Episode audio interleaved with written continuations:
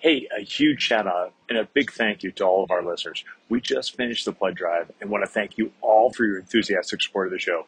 We could not do this without you. Yeah, that's right. We are running at a deficit due to production costs and other expenses. But through your generosity, we have erased the deficit.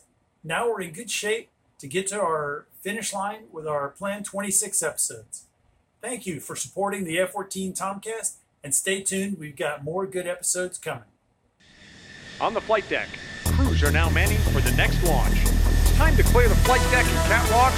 Stand well clear of all jet blasts, prop arcs, and exhaust. Time to start up the Go aircraft. Let's start them up.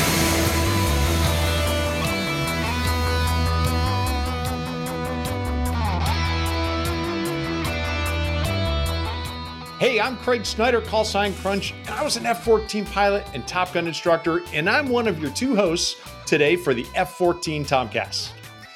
Now, the AIM 54 Phoenix, the missile, was a major part of the F 14 program. It drove the Tomcat's design from the very beginning, and it was a critical weapon that gave the Tomcat its unique and most impressive capabilities.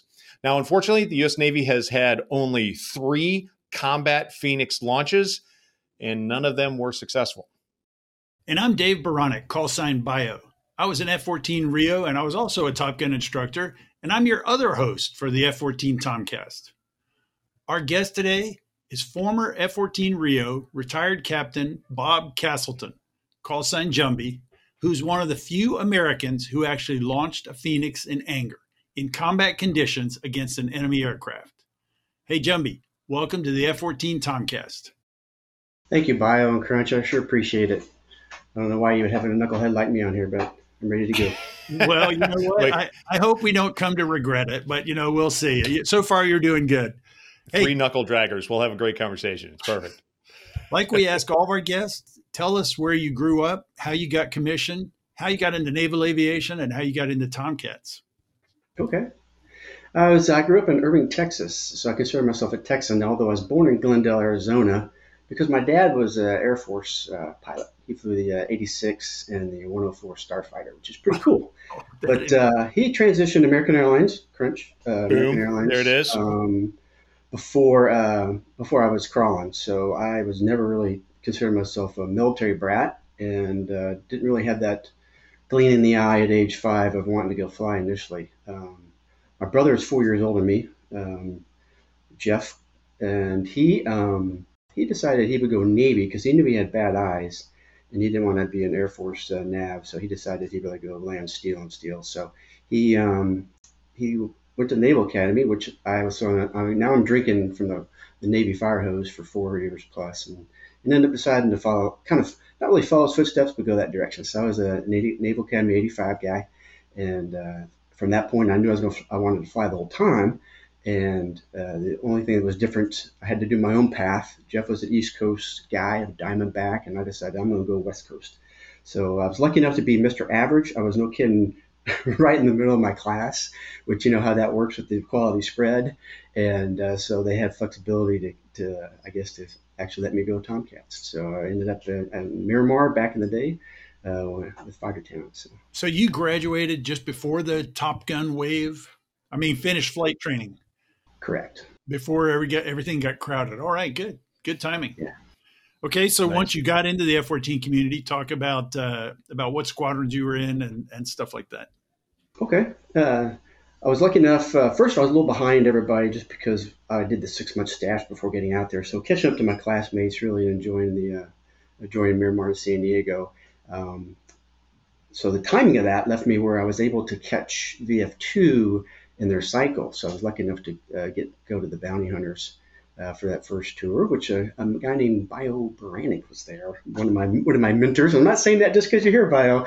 It was uh, you, you, you, and the other department heads. Uh, I couldn't if I start naming them, I get might get in trouble. But you know, just you and Possum and Burger, Booger and all those folks really just took care of us. And I remember you well. You did a nice job as Jo. No, stop. But they uh, they they they, uh, they taught us they taught us well. Um, so VF2, uh, CAG two, um, Air Wing. Uh, so you know everything was two back in the day uh, with one. Uh, not to leave the Wolfpack brethren out. doing some good work there. So we had some good good competition between the two. So that was on USS Ranger. So I did two two cruises on Ranger. And then I was lucky enough because I think once again I was like number two or number three, kind of like you know Cougar or Goose or Mav, or whoever.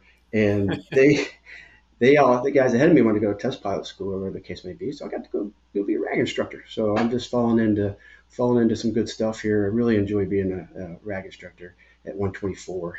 Uh, what a great place. Uh, so that, and the timing of that, I was able to actually fly the A, B, and the D. So I was qualified in all three of those, which was pretty nice. cool. Yeah, no kidding. And then uh, coming out of there, I actually had to leave a year early. This is about the time they were going to shut uh, shut Miramar down and turn it over to the Marine Corps. So and, about 92, 4, 94 maybe? Correct. Yes. Correct. Yeah. Uh, going into 94. So 93, 94. Yeah. They actually had a plan to do one more big giant debt in Pensacola. So I was like hanging on with, with my fingernails. But they're like, nope, Red Rippers need somebody. They need a Super JO. So I found myself going to uh, Red Rippers and flying the D when they transitioned over to the D. That's why the East Coast Red, Red Rippers were out on the West Coast. Right. And so they, they went from A's to D's back to B's. They did like one deployment with D's. Is that right? I think so. That sounds Something about like that. right. Yeah. Yeah. Okay. They yeah. were they were those un.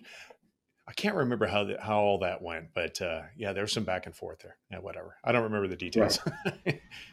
it, it, was different and very dynamic, and we were part of the. Um, we were on the USS Carl Vinson, and we were kind of like the the glass, the air wing of the future at the time. Everybody had the new, oh, just about everybody had the newest and greatest stuff, with the exception of one squadron, and uh, that so that was uh, a lot of the stuff we did, including the Joint Tactical Information Display System, the JTIDS, uh, mm-hmm. communications, and all the cool stuff that it brought to the table. We were almost op testing that live uh, uh out there um, in '94 with the Rippers.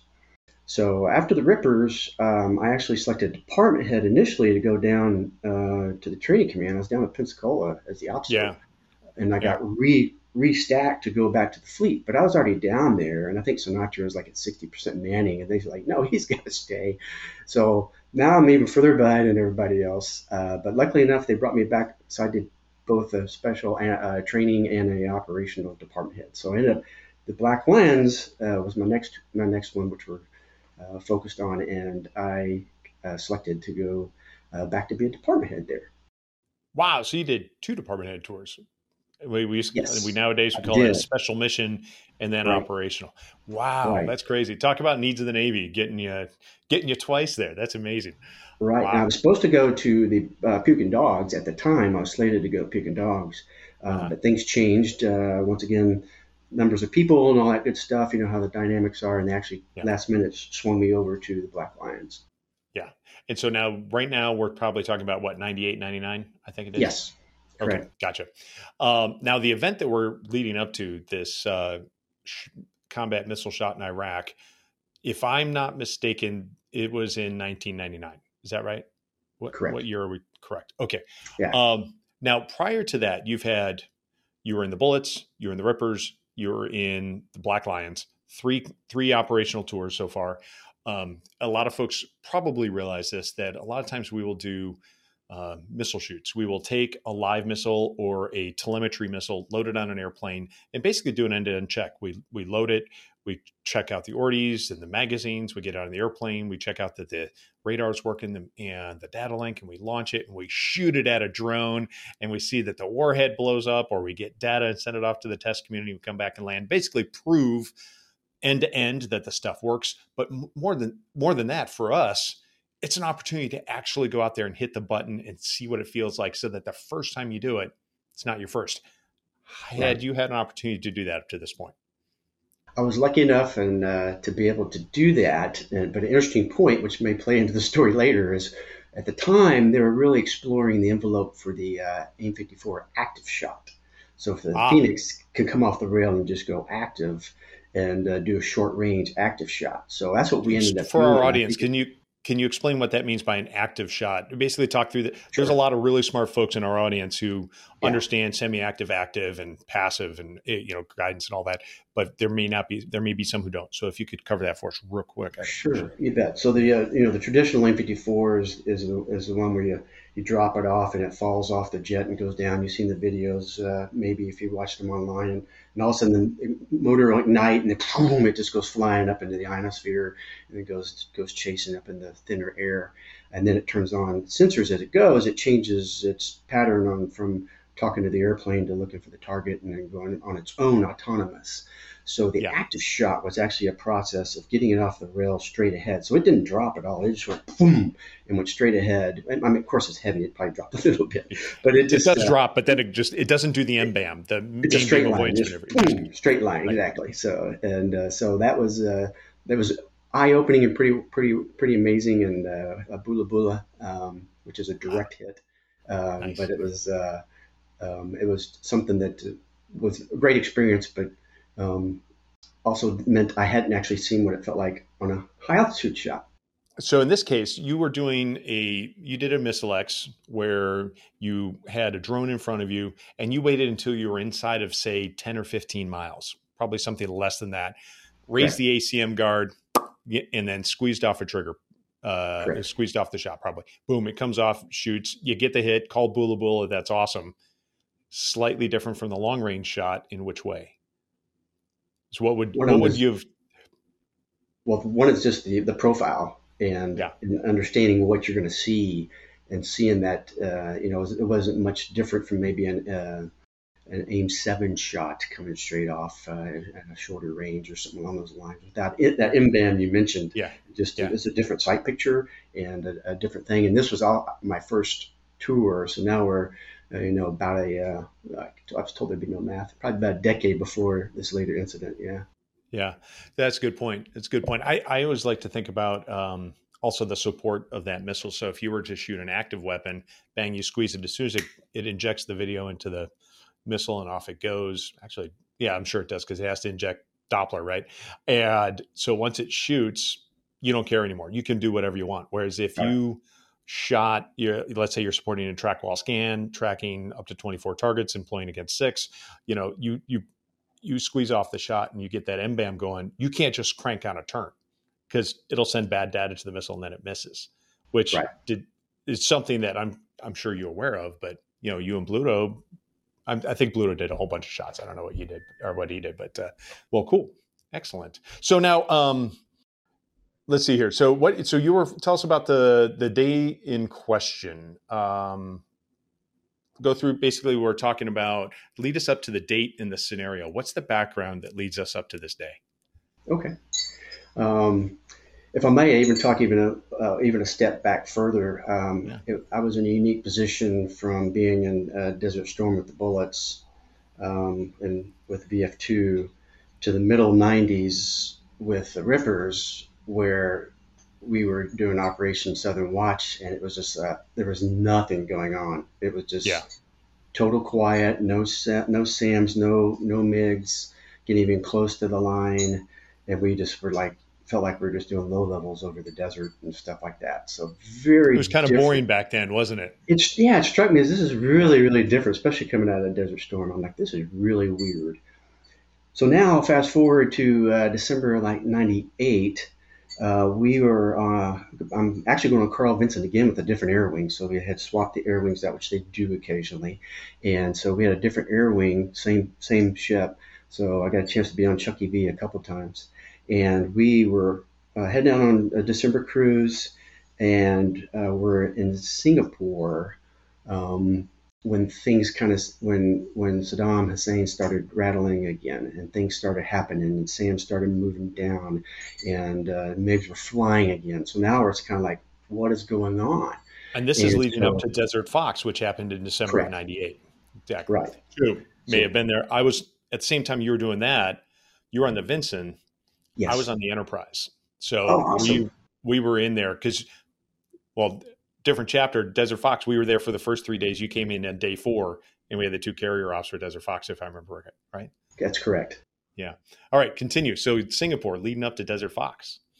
Yep. So we uh, we we pulled chocks and came running, just like you said, to show up, and we actually made it on day four. I don't think anybody at the time we didn't know how long the op was going to last, but we got there just in time to actually ex- execute a, uh, a strike from the uh, from our from our side as we tag teamed with you, and um, our our uh, CO uh, and a few folks took that one and did one of the uh, the um, consecutive miracles um, GBU um, nice. Uh, from both both jets, both both impacts. Great video, just a just a really really cool thing. And then all of a sudden everything got shut down. It was like, um, so I don't know if you remember they. Um, now one thing I will caveat is I talk, as I talk this story is it's really well documented in a few other articles and stuff. So this is going to be from my recollection, and uh, and I'm as you know the time in between it, there may be something that I my filter hang on to that uh, that may be just from from this is, perspective. this is a uh, this is a BS free zone. You can feel free to make it up because I'm not going to okay, call you on. and if anybody disagrees, they can post a response and say that's not what I remember.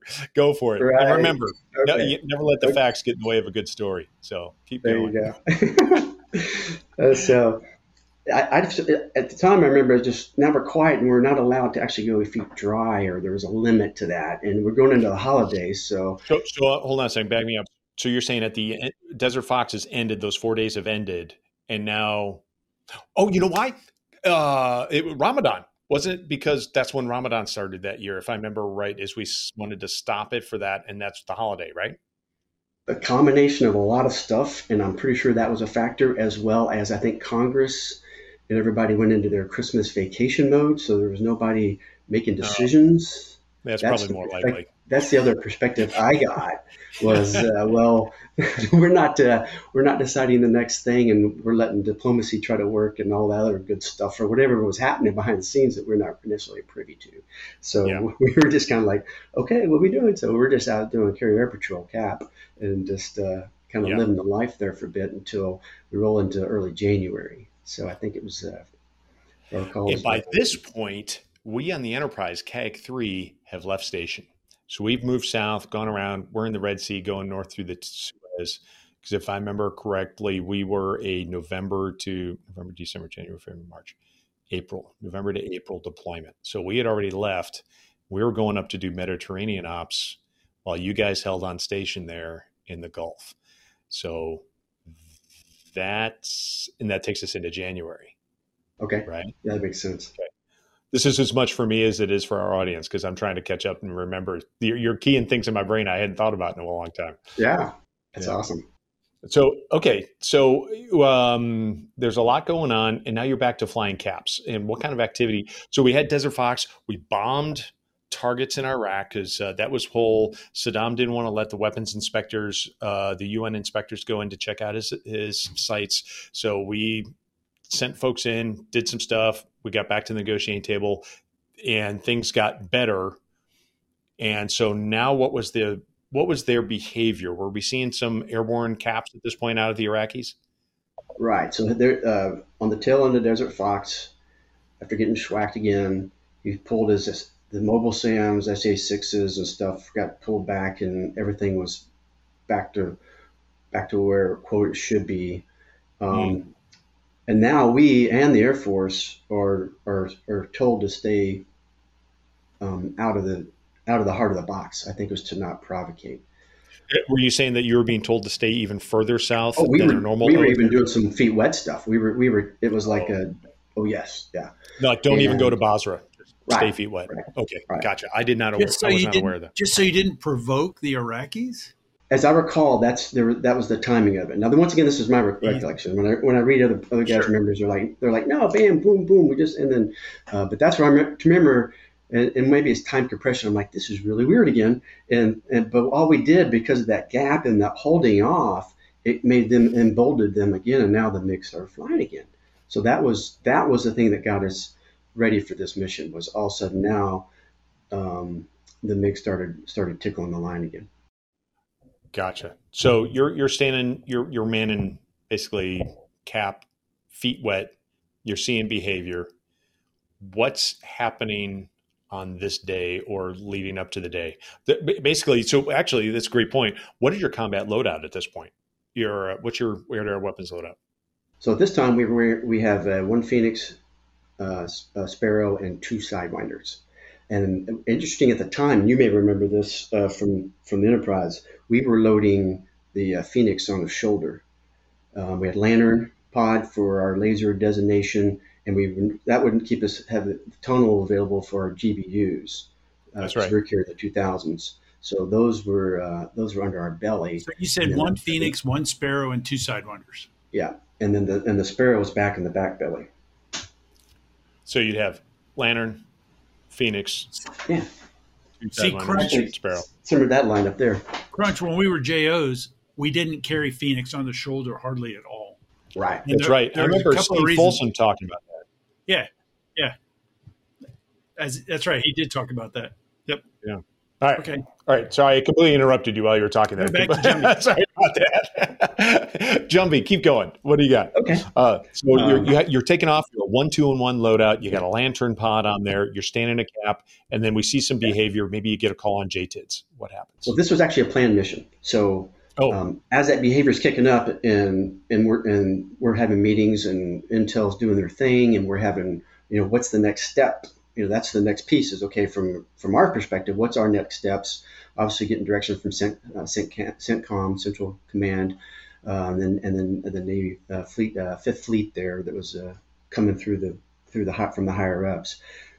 We actually planned this mission specifically um, and as you know uh, from our history and training that we're usually used to being on the other end of what we call the MIG trap where you're where you're there, you know, and that's what they were trying in this particular case. A couple of MiG-23s come out real fast, try to get your attention, suck you in to chase them down low with the MiG 25s or somebody uh, other more capable coming out at you from above. So that's uh, that's something we were very aware of. Um, and so we decided uh, with the, the mighty F-14D and JTIDS and all the capabilities of cool stuff we had there, we tinkered with the, uh, the APG-71 and did stuff to, to reduce the footprint our plan was to reduce the, the uh, signature on the on the um, AIM-54 because we knew that Iraq respected the F-14 specifically because Iran, and mm-hmm. so they uh, whether it was right or wrong or they didn't understand how really awesome the AMRAAM is, they they really just had that that filter of don't want to get close to a ton, and you could actually hear that in their controllers and the and, the, and their and their what they what they reported. So we set this up as kind of a, a, um, a division of, of, Hornets and a section of Tomcats, and uh, with some uh, prowlers, uh, section of prowlers way off in the distance, and had this whole thing set up as a almost like a mini strike brief. And Bluto and I, um, uh, Vince Samperito and I, had the, the lead on that one. Um, and we had um, Mike uh, uh, Bilzer uh, Buffy was our was a Rio, and John Shoemaker Shoe was the uh, our Lehman. So awesome. So the idea was that you're basically doing a mini strike going in, basically with the radar snoozed, for lack of a better. Is that what we called it? I can't remember. Where standby. you basically turn we had radar standby, standby at least radar in the AWG nine in the old AWG nine days. That's what we called. It. It's a little bit, a little bit different, a little different technology. We were able just to change, do some stuff uh, with with what the what they were seeing. Well, very. As cool. a D guy, I don't remember. That's crazy, but uh, but uh, all right, all right. So uh, uh, so you guys are going in. Talk us through. So, what time of day? What what time of day was the launch? Well, I I don't recall that those details. Morning, morning um, afternoon. I believe I'm referring to, to to Buffy. I think it was a, we were coming into a dawn launch. I okay. believe. Yeah. And uh, and what was cool, and th- some of this I cheated on. Um, Buff, I remember Buffy actually asked for a, uh, a cubby launch because we wanted to, to, to, go off together and, and, go together, and that will uh, that will actually have an, a factor in later on. Uh, but because we were parked, we weren't able to do that, so we actually followed each other off of the same catapult. Okay, Crunch. I'm just going to throw this out there because I've got it. I did this a couple of years ago. Bluto and Jumbie were in 163903. Jumbie, do you remember that? I cheated and looked it up because you, yeah, yeah, don't. Three nine oh three. Yeah. And then Buffy. It was 107 was our side, and theirs was 106. And uh, and 106 was 159619. Yeah. Which I found out later was a retro. It was a retrofit Tomcat instead of a. a that sounds one. like an old A right there, a 159. Yeah. yeah. Right. Yeah. Yeah. Okay, so you you parked, you launched in, in trail. So we're, we're, on deck, and like I said, with our new technology with JTIDs, oh yeah, I got four radios back there, if you can imagine that. And so we would have one radio that we'd have covered, the old covered, to flick it and cover it. We had one between us. Uh, so we had our, and we, that, that was a strike. We had one between us for, for open comms, but we also had JTIDs. We would have one between us, and then one talking big picture. And so we're we're listening to the big picture on the deck, and we're seeing everything on the deck because we just go 400 mile scale, and you're just you're just seeing all the JTIDs tracks and seeing what's going on. So it was great SA before we even launched, and we're just we're just hearing and, and trying to get paint a picture in our brains as we're launching. So as I recall, we, we, we had to we ended up launching off like I like I said we did we had to go off the same catapult, uh, joining up and going. But there was something happening. They wanted us to go uh, right away. So we with uh, with Tomcat legs, we went ahead and went boom, just started screaming towards uh, getting in into the box because there was something happening. Um, long story short, by the time all that happened, as I recall, that died down and kind of went away for a bit. So then we had time to go back and get gas. So that was kind of plays into to where we were with the timing and how long. But it's a pretty long vul window. I think it was a three three to five hour vul window if I remember correctly. Um, so we had we had a, that that part of it.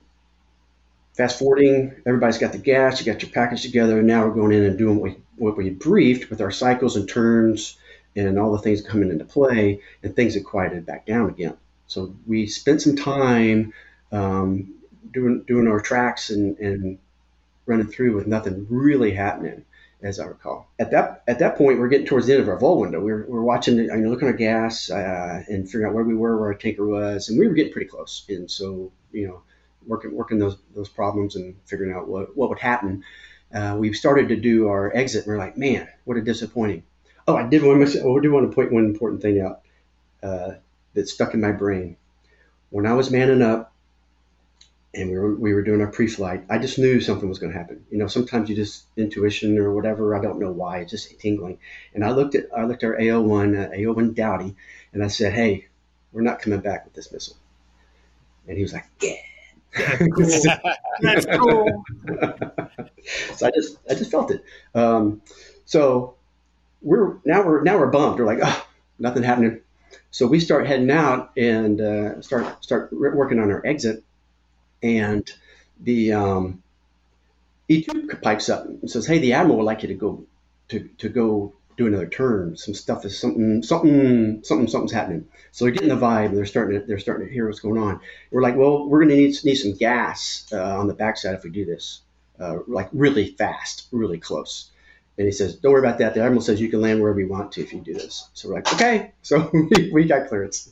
so so we, we turned back around, and sure enough, uh, they just fired it up, and uh, that's when the, the two MiG 23 floggers launched, boom, and came flying out. So now we now our we set ourselves up to where the timing and the distance will work out to where we can set ourselves up for our launch point, which was going to be an optimum an optimum Phoenix launch, not the max range shot, but an optimum optimal Phoenix launch was our plan.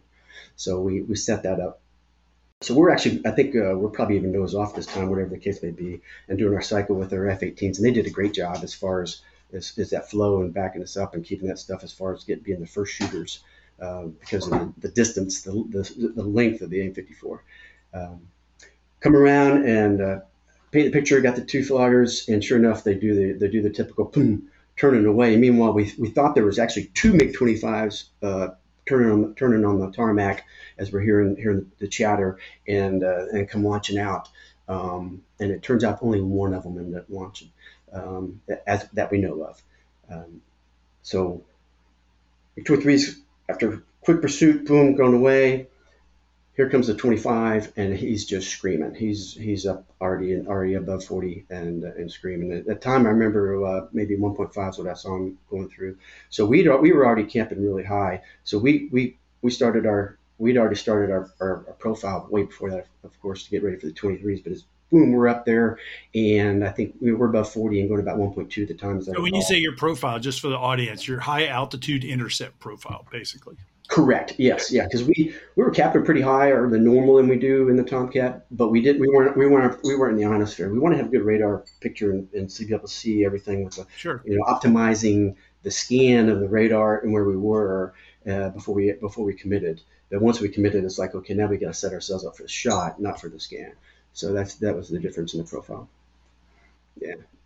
So Right. we're, we're we're heading up and get ourselves uh, set up, and, and everything is working. The only thing besides the Tingley's reps, like, where's the second dude? So we started. Uh, we were getting to the point where we're we're approaching, and we were doing. I was I was doing my magic back in the back with the flips and switches and stuff, and and now we're we're good to go. We're we're everything is getting set up with the um, the launch um, window as we start approaching Optimum. Um, so our plan on that one, as you alluded to, Crunch with the with the launch, uh, you get the launch, and then we do a, what we call crank. You get your nose off to preserve that distance of closure. Um, this was another thing that somebody might have remembered different me. What I remember at the time was they told us, do not go to the verge, do not go to another engagement, and so that would that would be one reason we did not turn back in for any for any, any follow on follow on shots. But we're managing that envelope, got the crank on, and in this case, we're actually cranking towards Iran because it made sense with our flow and what we're doing. Um, and we're, we're over here uh, uh, supporting these missiles. So wait, you've already launched. You've already got the.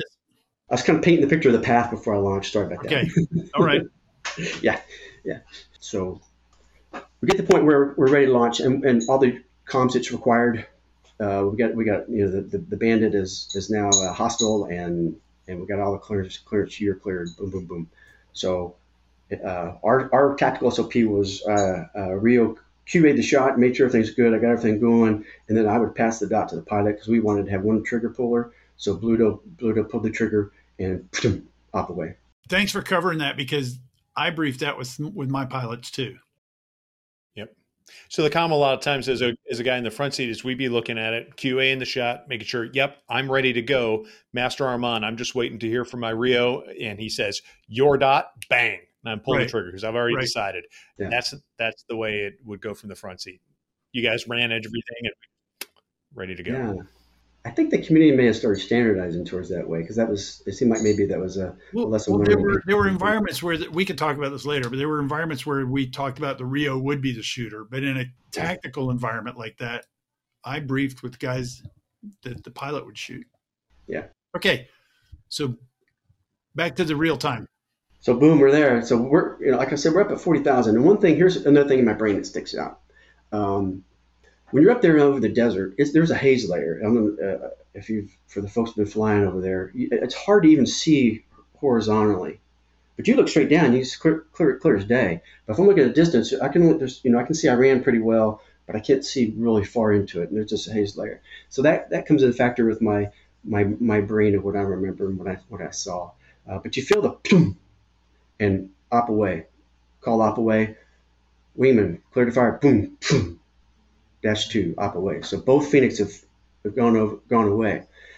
Crank. So we had a pretty aggressive. I believe it was I want to guess 45, 50. So we do we get we get that moon uh, the uh, the crank maneuver in, and at that point you know, we're QA QA in that. We're very cognizant not to go fly in Iran, right? So we're very QA in that. As we look back, we don't see what we talked about earlier, those traditional going out into the ionosphere.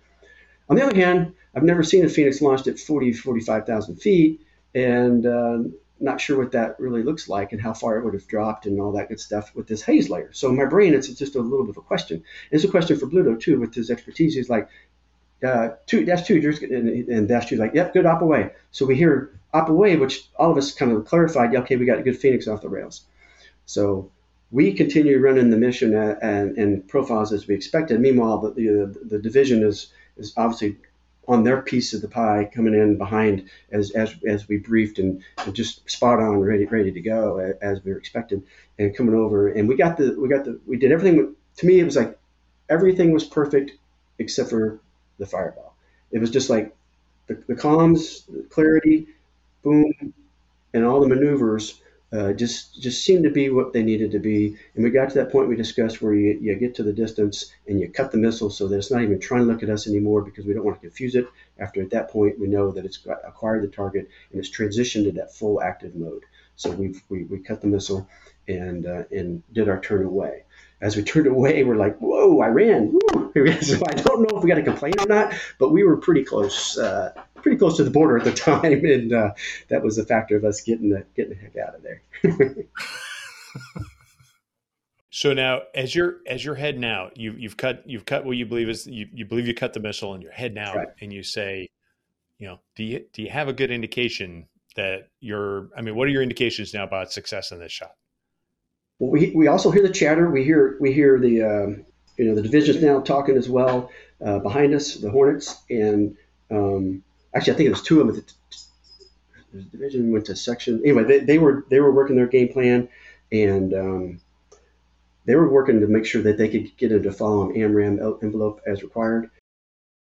At one point, before we got to all those all those scenarios, the the, the apparently the MiG the 25 it, finally turned and, and went away. Yeah, weren't sure. I, we didn't. We weren't sure of that, and to, and to, and to um, confuse things even more, as we're exiting, we hear over the, over the the net. There's a fireball, and so oh, that's terrible. Oh, wow!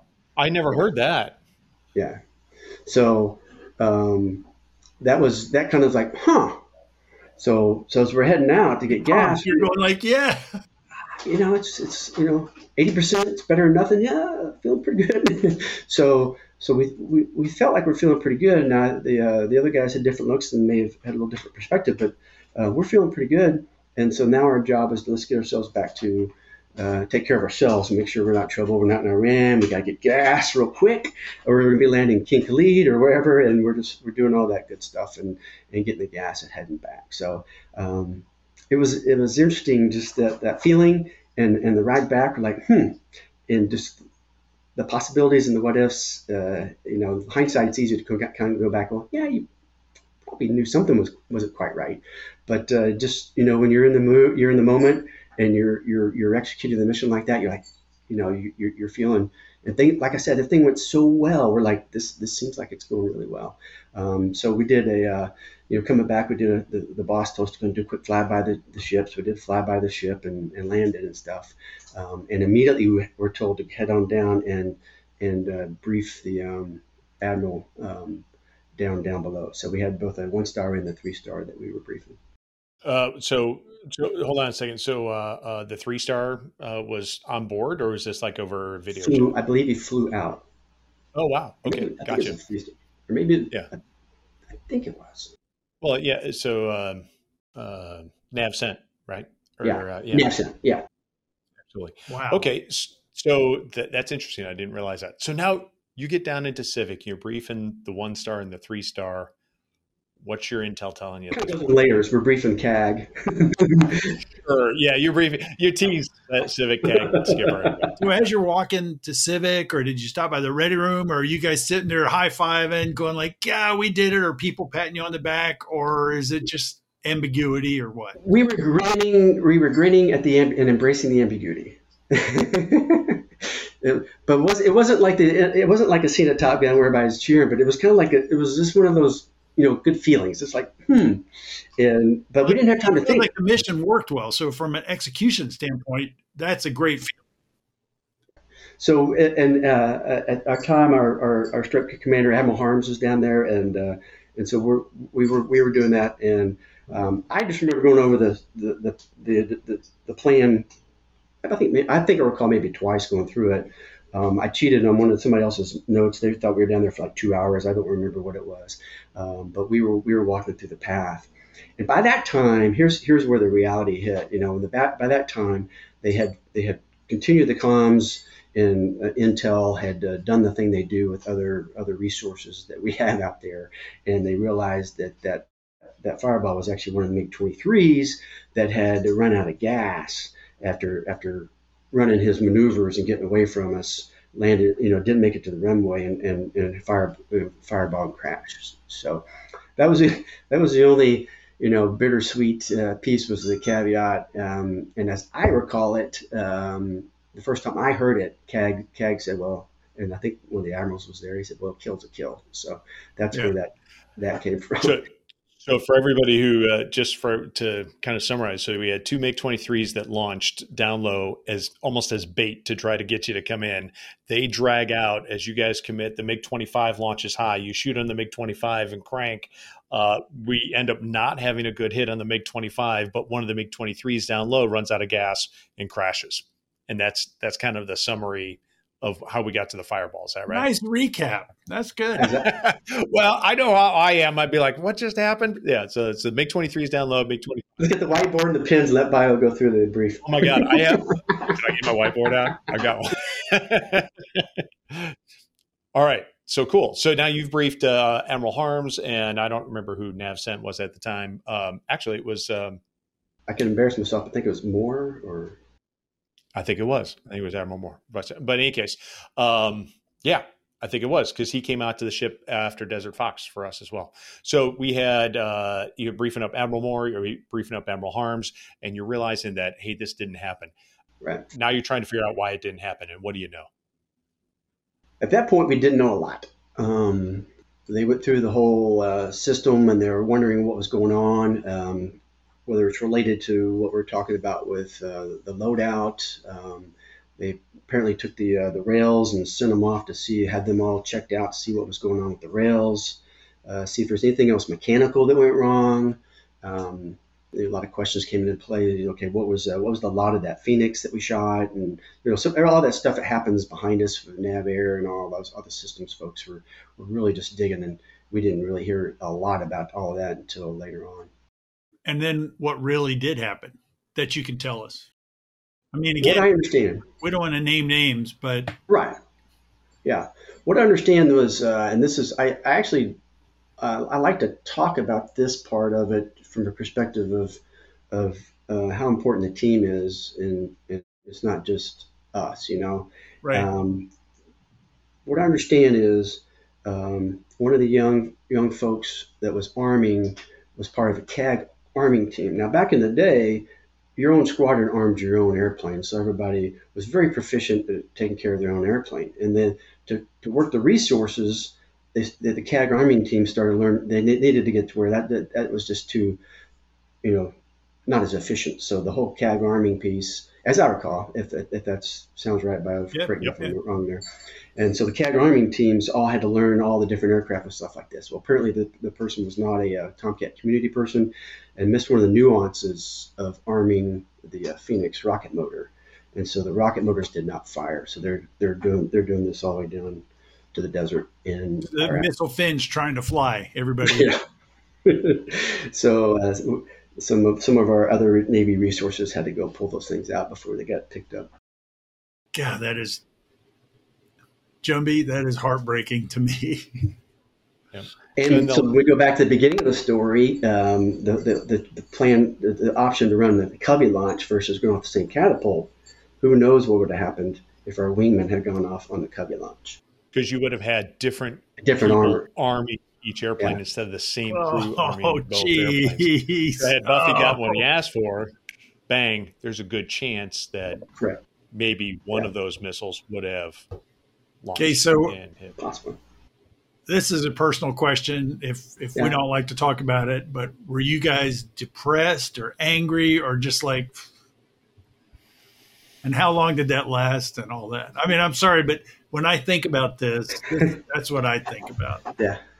Well, yeah, you know, you know, I always joke, oh, I could have been a contender, you know, because right. that you know that kind of changes the whole trajectory of your career. If that's if you get that's a little something a little different, and uh, yeah. I, I, wouldn't change a thing because I everything I did it was like it's almost like uh, Back to the Future is my density. It's like I that was I, I, was meant to do what I did. Yes, but I would have done. I probably really could have done something very different if this had changed, if it had gone differently. But uh, I, you know, we we were very disappointed, but uh, we were just like you said, this the fact that we executed well, we, we felt we felt good about that part yeah. of it. In our first time in port, I got the guys together. We went to a bar, and at the time, before all the the current Fireball came out, we, the old traditional Fireball was that cinnamon schnapps with Tabasco sauce.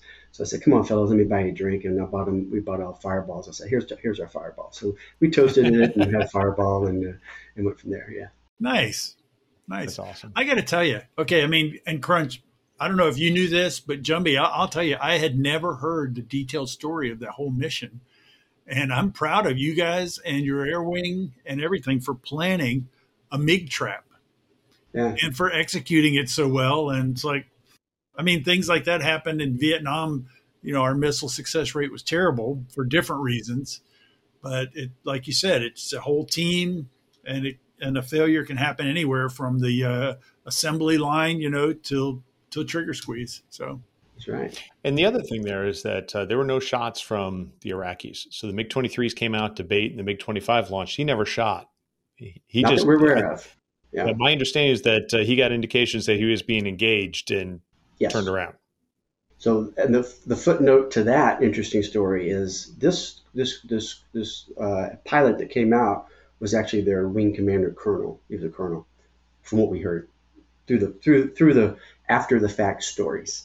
And apparently, his controllers when that when we went and and went uh, full up was yelling at him to turn around because those are F-14s, uh, is what they were reporting. And he, and my understanding is like he he didn't want to. He wanted to keep going No. and bring it to you. Too, too bravado. right? He's like, I'm not turning around. He just kept going. Yeah, he goes, I'm not turning around until he finally turned around. too bad he didn't meet your little friend that day. Yeah, that's right. No kidding. Our little friend. Damn. Our, our friend, by not mine, ours. Oh, Section. Yeah. Or as a group. we had a couple friends. What a uh, God! What a story. That, I mean, that's just amazing. So, uh, okay, did did you did you uh, keep? I think VF two launched later that year. Did They Oh. did. but theirs was failure due to geometry or something like that. Intercept geometry? Do you or do you know? I did not hear the full details Okay. of that. Yeah, I, I won't speculate. Yeah, I won't speculate on that one.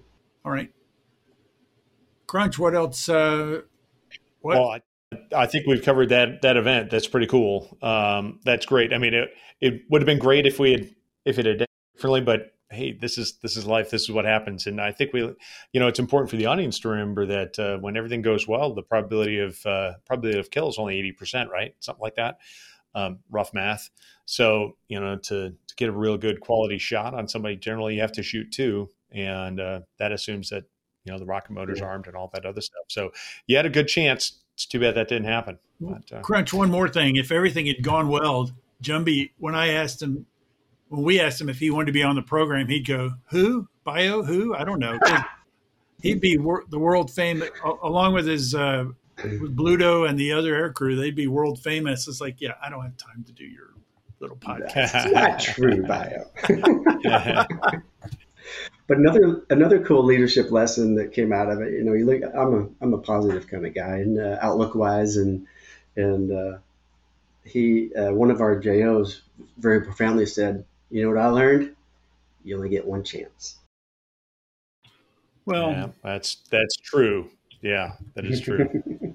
you know, That's true. That's almost true, but there were again going back to Vietnam because I, you know, I mean when I was a teenager and then uh, early in the Navy, Vietnam was what we had, and uh, there were guys. There was an F eight pilot in Vietnam who got shot down by a MiG, and then uh, a few months later he shot down a MiG. His name was Mhm. Dick Bellinger. So, and there were Yeah. other guys, you know, but yeah, for most guys you only get one chance. So, Yeah. Yeah, Yeah. Sometimes Or you got like Duke Cunningham. He, you know, he he got more than one. Right. Yeah, there you go. Uh, All right. Okay, so Jumby, after that experience, how much longer were you in the uh, Black Lions, and uh, what'd you do after that? Well, it turned out as a short tour because I mentioned how I got my career was kind of getting backed up, and I been doing the two department head tours put me behind peers as well. So I actually rolled out fairly shortly after um, getting back from cruise on that, and I, I was lucky to I joined them right before Fallon, so I actually did get a chance to go to Fallon before before leaving, which is obviously important to get your strike league call and all that good Oh, yeah. Um, so I rolled out of there, and um, a, uh mentor of mine said, "What do you want to do?" I'll give you a dream shot. No, he didn't say that. Uh, He said, "What do you want to do?" And we- Crunch, I do was we have talking about fines, or we don't? Do we? No, Uh, we're not that. We're not that serious. so I, I, I looked around and, and at one point I was thinking, well, you know, maybe postgraduate school. I was always, I, at one point I was interested in doing the test thing, never got that far along with it. And I was just looking at further education and that and stuff and started getting curious just about learning and stuff. And, and, and he said, why don't you go to Naval War College because you still get the cool education, but you're still in the hunt. You're still part of the uh, the process of, of promotions, et cetera. So I ended up going and being part of uh, the millennial class at the War College after after that um, which ended up being a, a good move for me. Um, and then followed on a tour and a joint job. So which was in Cheyenne Mountain, which was very interesting too. Ooh, oh, I'm sure that was fascinating. Working NORAD. Working NORAD, I was actually attached to Spacecom, working in the mountain, walking down the tunnel. And the bus that takes you up there, I used to like to walk it just to look at it. It was, it was pretty cool. It's it's uh, it's just like the movie War Games, right? Yeah, pretty, pretty you, close, have you been in there? The actual, I've never except for the command center.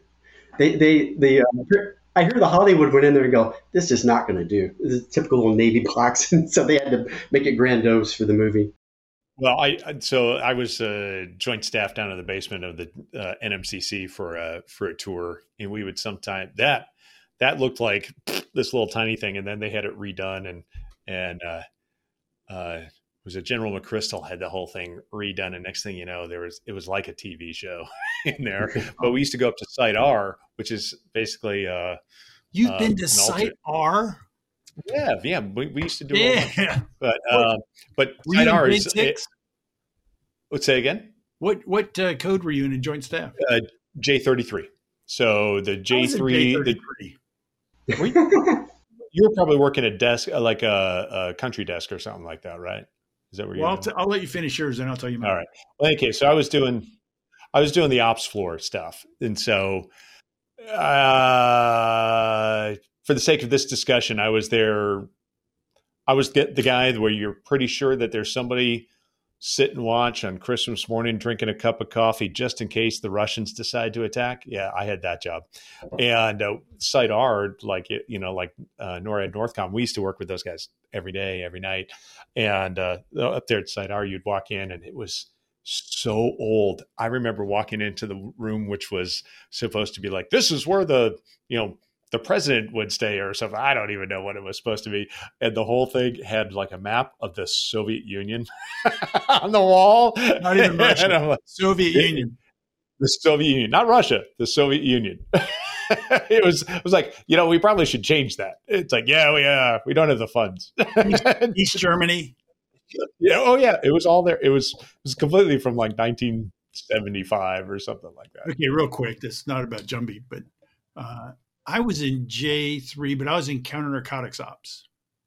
Oh, okay. That sounds a lot more interesting. No, yeah. well, it was there was a lot of frustration, but but and that was in 1990 to 92, so it's a couple years before there.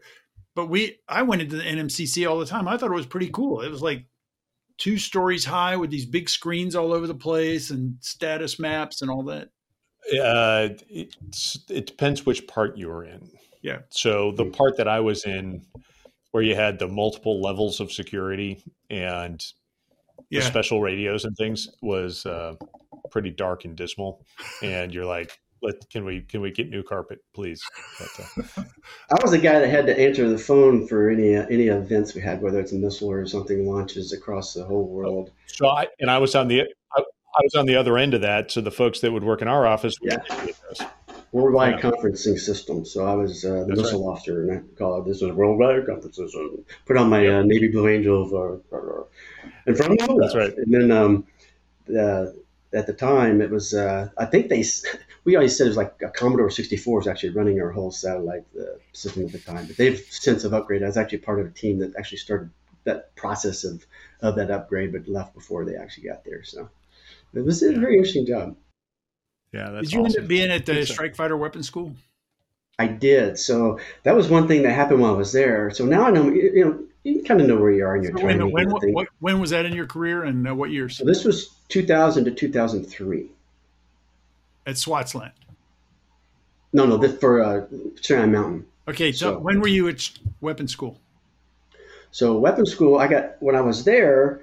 Um, I was thinking, I was, uh, you know, talking to detailers and your mentors and stuff. I felt like, well, you know, I'm, I, I got a chance to maybe go down and be a, a, a commanding officer down in Pensacola. You know, go be, you know, be. I was kind of eyeballing what's a cycle for VT86 with Marines and Air Force and and all that good stuff. So I'm trying to eyeball which squadron is going to be there. Actually, uh, when I was in the mountain, I actually got passed over the first year because my timing, my ticket punch wasn't there in time for the first board. So, you know, I kind of knew, I knew where I was going to go. Um, so that's what I thought anyway. And then I got a call from from the detailer. He goes, "Hey, congratulations! You you picked up command, and you're uh, you're going to go to uh, Lemoore." I'm like, "Lemoore? I'm a Tomcat guy. We ain't going to more. He goes, "No, you're going to be the first Rio. It's going to be the the CO of the weapons school. So I went to the PAC. I was the uh, the first guy out there at the Strike Fighter Weapons School. Oh, very cool. Yeah, I, I know a lot of guys that were uh, SWAT's LANT commander, uh, weapons school Yeah. commanders, and that's a great job. I mean, I, Crunch, haven't we talked to a couple of guys who have been uh, weapons school? awesome job Yeah. Yep, that's right. Yeah, absolutely. Quite a few. with all our our Top Gun brethren. So That's right. That's right. It was uh, it was a great job, um, and just the talent you have working for you, uh, all the uh, the folks come together, and I was lucky and blessed that um, one of my mentors was already had come and was leading the way before I got there over at uh, VFA 122, the uh, FRS uh, replacement squadron. So Oh, so what kind of flying? Did what kind of flying did you do then? So he was a he was a a, a, a WSO now. So he was he was a Rio as well. So and what'd you do? I was I got to fly the F. So I did a, a Super Hornet flight. Um, I was able to get one F uh, F five flight. Um, unfortunately, I, I um, herniated a disc doing the centrifuge uh, because you know in the Tomcat we never did the centrifuge. So I got there and my, my checklist says go do the centrifuge. So I go do the centrifuge and then um, on the very last run I could feel my body just kind of move a little bit and it tweaked out the, uh, the lum- lower lumbar SL section there. And I, as I got out, uh, they said, "Good news, you, you passed." As I got on walking, I just dropped, and I was there for like 30 minutes. I couldn't move, and so that kind of put me back a lot, which is very disappointing for flying. So I didn't, I didn't get a lot of hours. I got, uh, I think, it was 150, 200 hours uh, when I was flying there. So that part was was very frustrating, um, but just the so I really focused on what uh, our team and uh, you know because we had both our our, our, our strike fighter weapons school uh, tactic, tactics instructors that were working with the fleet, and I'm you know I'm working with all the COs and stuff, which is what a bunch of great guys, and just uh, really enjoyed being a part of that. But I also had the AO, so we had the Ordy House, and we're you know working with with those those talented folks that kept uh, kept that school going as well. So that part I just focused on the school itself, and um, which was uh, ended up being very rewarding. It's awesome. So what? Um, and and now after that, you when when did you retire? Um, so I didn't retire till 2012. So follow on to that tour, um, we're uh, first before going to NORAD, I was like, we wanted to kind of, we thought we could be going overseas. They always send you off somewhere overseas, you know. It's like so we're like eyeballing maybe uh, Belgium or Italy or something, and they're like, no, you're going to Cheyenne Mountain, which ended up being great because my brother was in Denver, so it was like oh, family reunion. Um, but uh, so this time now we're like, okay, what's next? Well, now, now we may have to go overseas. I want to stay away from DC, blah, blah, blah. They said, no, we need you to go to Second Fleet. So I went to Second Fleet to be the N7. Um, and that was a very unusual time because And it's that was located where? that's in uh, Norfolk Norfolk Naval uh, Base. Right. Yeah. So I live in Chesapeake now, Norfolk up the road there. So um, they they were just transitioning to be a joint uh, task force headquarters, and and so they were becoming operationalized as a fleet ops, as a second fleet, and they put all the training down to what the time was uh, uh, carrier uh, strike group training. It's now back to being Car Group Four, right? Yeah. So CSFTL, Strike Force Got it. Training Atlantic, and uh, so I was in a. Uh, I had like three or four people that worked for me up at Second Fleet because everybody else was transitioned either ops or someone went down to to the one star, but the one star is now running all the the uh, COMPTUEX composite training unit training, the joint task force training when you bring all the strike group together. Uh, so bringing all that stuff together, that was my job as the N7 with the training piece of that. So um, obviously N3 had a, a much bigger role as far as making things happen uh, from the perspective of the blue um, piece of it. But uh, so that that led me into. Uh, luckily, Blind Squirrel found a second set of orders. Actually, was able to go from there to be N7 down at Strike Force training. So I actually went back down to the one star level. And so my last tour was actually a double tour, two years, three years. I did five years here local, um, and, and then training strike groups and stuff, which was really cool. Nice. And is that what you're doing now since you retired?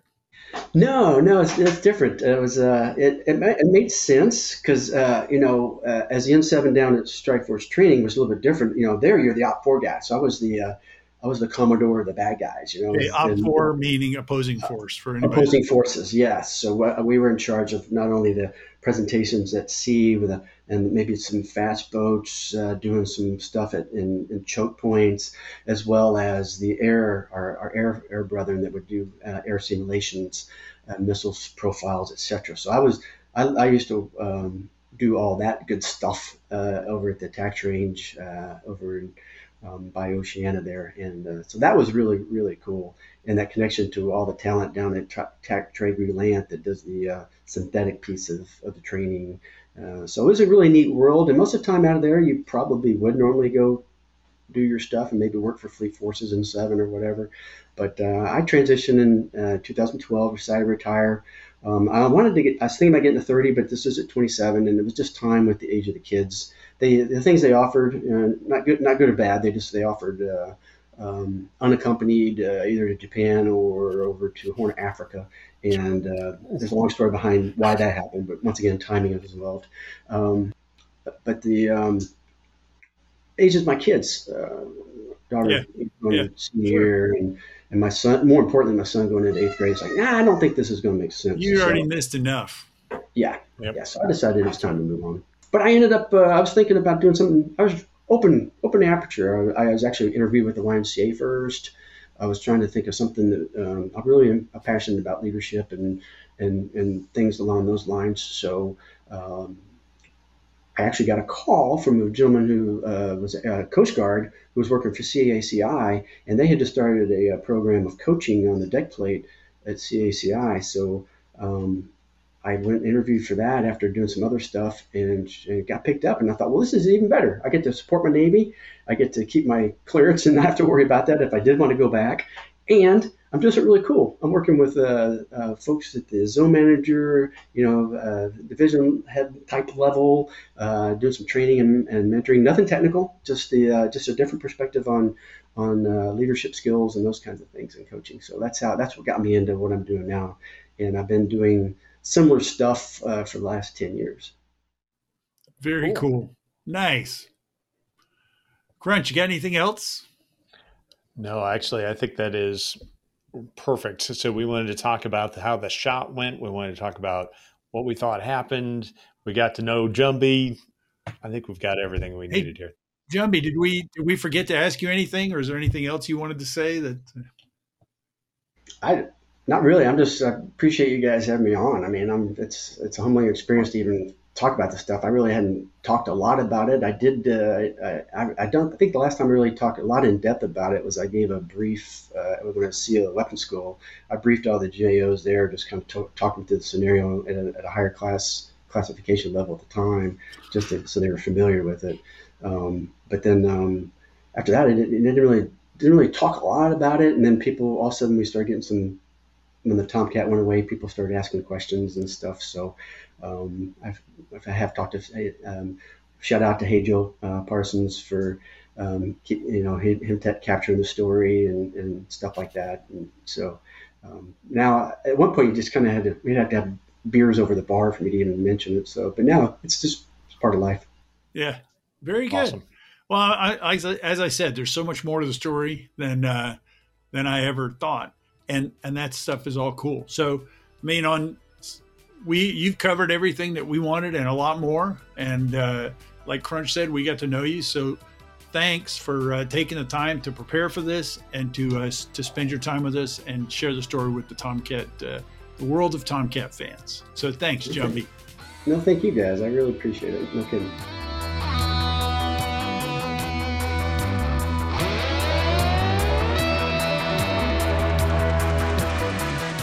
You've been listening to the F 14 Tomcast, part of the Air Combat Experience, brought to you by BVR Productions. Got a question for the show? Send an email to questions at f14tomcast.com or leave a message on our listener line at 877 Mach 101, extension 3. That's 877 622 4101, extension 3. For updates on this podcast and our other military aviation themed shows, visit BVRPro.com and follow the Air Combat Experience on Facebook, Instagram, Twitter, and YouTube. Thanks for listening.